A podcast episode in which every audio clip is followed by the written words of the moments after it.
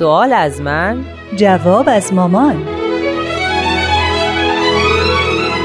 کاری از واحد نمایش رادیو پیام دوست. با هنرمندی ترانه صمیمی سامی شهیدی.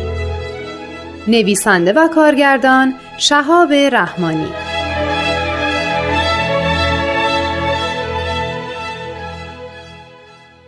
مامان امروز که تو کلاس صحبت از بهشت و جهنم شد و تشویق و تنبیه مردم توسط خدا در عالم بعد چند تا از بچه ها حرفایی زدن که نمی‌دونم ریشش در کجاست. چی بود؟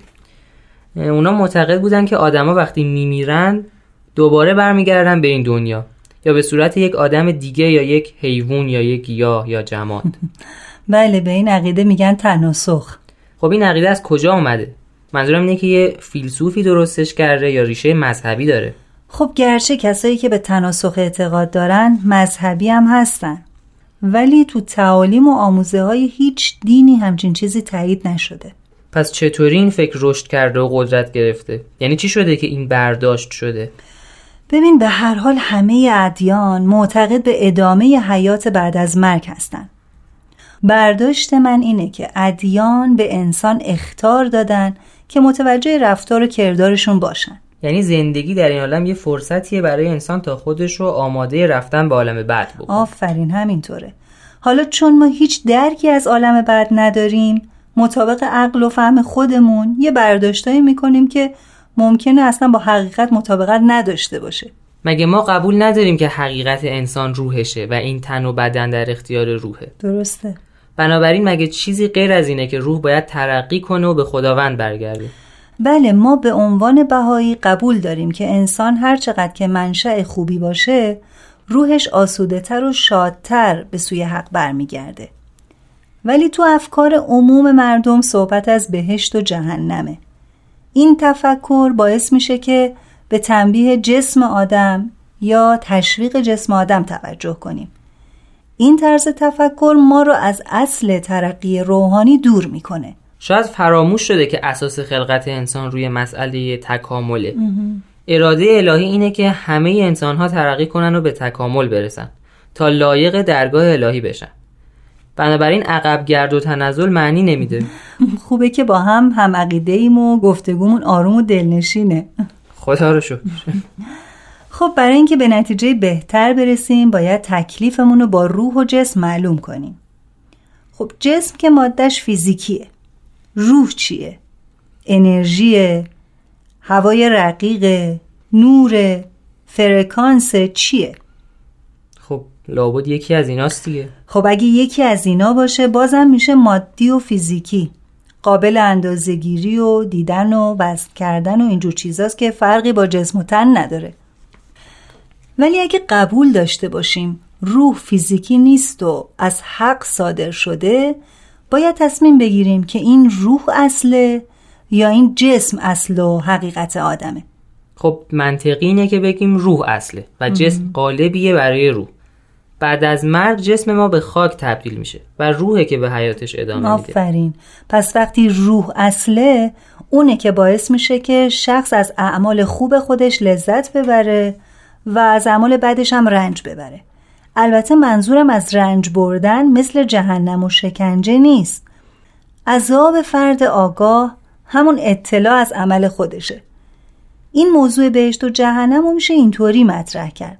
وقتی یکی رو مثلا می‌خوان تنبیهش کنن نمیان لباسش رو چوب بزنن یا اون لباس رو بندازن تو حبس. اون آدمی که مرتکب خطا شده مستحق تنبیهه.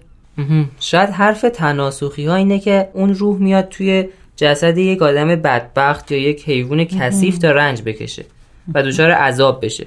یا اگه آدم خوبی بود میره تو جسم یک آدم پولدار و راحت زندگی می‌کنه. ولی این زندگی های دوباره چند بار ادامه پیدا می‌کنه؟ اونایی که معتقد به تناسخ هستن میگن اینقدر این زندگی های مجدد ادامه پیدا می‌کنه تا اون فرد کاملا از آلودگی و گناه پاک بشه. و به سوی حق برگرده. اون وقت دیگه به آرامش می‌رسه. بذار یه تلفن به بابا بزنم بهش یادآوری کنم که امشب باید بریم خونه مامان بزرگینا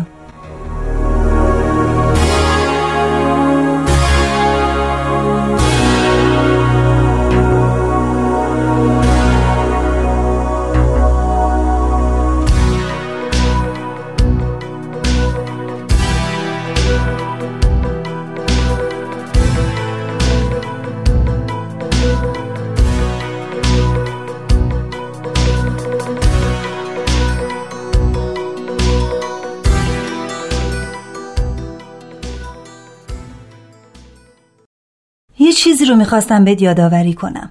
چی؟ ببین مواظب باش با دوستات که درباره تناسخ صحبت می‌کنی یه وقت کار به جر و بحث و چه می‌دونم تمسخر نکشه. می‌دونی دیگه عقیده هر کسی واسه خودش محترمه. فقط نظر تو بگو. حتی اگه اونا عقیده تو رو به تمسخر گرفتن تو مثل اونا رفتار نکن. نه مامان واسه چی این کار بکنم فقط خواستم یادآوری کنم عزیزم.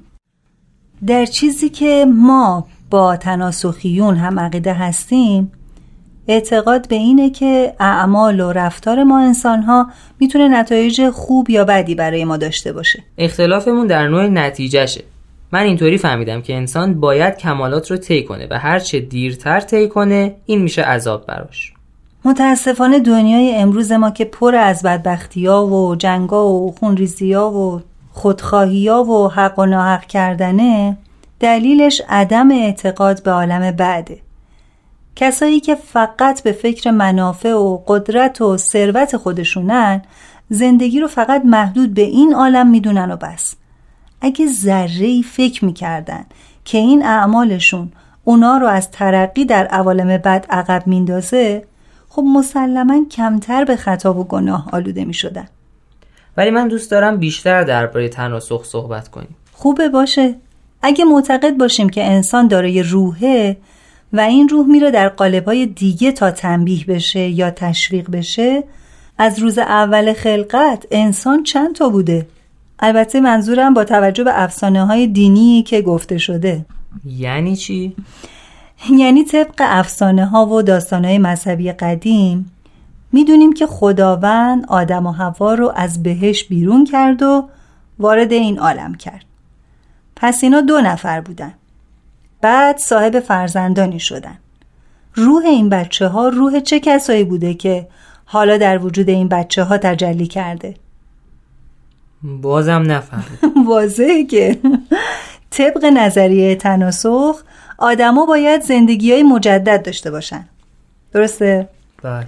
تا به تکامل برسن آدم و هوا که اولین انسانهای روی زمین بودن روحشون تو وجود کی رفته؟ بچه هاشون که تو زمان زنده بودن خودشون متولد شدن اونا اون موقع روحشون رو از کی گرفته بودن؟ آها متوجه منظورتون شدم حتی اگه نگیم در ابتدای خلقت دو نفر بودن مثلا صد هزار نفر بودن تعداد آدما باید همیشه کمتر از صد هزار نفر باشه چون یه عده که زندگیشون حیوانی و نباتی و جمادی میشه. یه دم زندگی انسانی. اگه تعداد آدما از روز اول خلقت هی بیشتر شده دلیلش اینه که هر کس که متولد میشه داره روح مخصوص به خودشه. کاملا باید موافقم.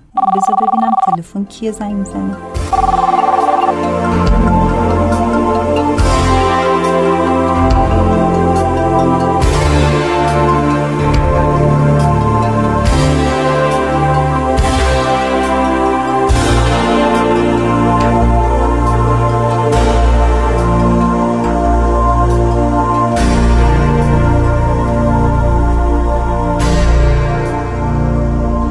جوابشون این باشه که خداوند هم انسان جدید خلق می‌کنه هم یه عده رو زندگی مجدد بهشون میده. خب این از نظم خلقت به دوره. آفرین کاملا درسته. ما نباید به تناسب عقل و فکر خودمون واسه خدا تصمیم بگیریم.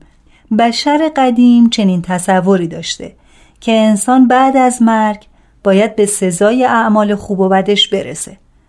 ولی امروزه با همین مثال ساده ای که تو زدی خیلی راحت میشه فهمید که این عقیده چندان محکم نیست نظر ادیان درباره تناسخ چیه؟ هیچ دیانتی تناسخ رو تایید نمی‌کنه. ولی این عقیده نتیجه برداشت های بعضی انسان های مذهبی بوده که یواش یواش در گوشه و کنار دنیا طرفدارایی هم پیدا کردن. چند وقت پیش تو اینترنت یه نگاهی به موضوع تناسخ انداختم. اکثرا گفته بودن که این فکر از ادیان بودایی و هندویی و به طور کلی از ادیان خاور دور اومده. ولی چون من اعتقاد دارم که این ادیان ادیان الهی هستن قطعا نمی‌تونن مروج چنین عقیده ای باشن. که جدیدترین دیدگاه در مورد مرگ و زندگی پس از مرگ در عالم ادیان مربوط میشه به آین بهایی که مرگ رو تولدی می‌دونه برای قدم گذاشتن به دنیای پاک و بهتر و سراسر تقدیس. آفرین. در اعتقاد بهایی هر فردی در طول عمرش متذکر میشه که راه بازگشتی به این جهان نیست. و زندگی در این عالم فقط یک باره. هر کار تونستی بکنی کردی. هر کوتاهی هم فرصت ترقی تو عالم بعد رو برات کمتر می‌کنه. همونطور که اگه جنین در رحم مادر چیزایی رو که در این دنیا باید کسب بکنه کسب نکنه بهش نمیگن چون تو که چشم و پا و گوش نداری برگرد برو جای اوله تا اینها رو کسب کنی. بعد بیا تو این دنیا زندگی. آفرین پسرم کاملا درسته. عمر هر کسی هم هر قد که باشه بازم کوتاهه. بنابراین نباید فرصت ها رو از دست داد. نودوستی، خدمت به اهل عالم، صداقت و فداکاری و سایر فضائل به ما کمک می‌کنن که با دستی پر به عالم بد بریم. إن شاء الله.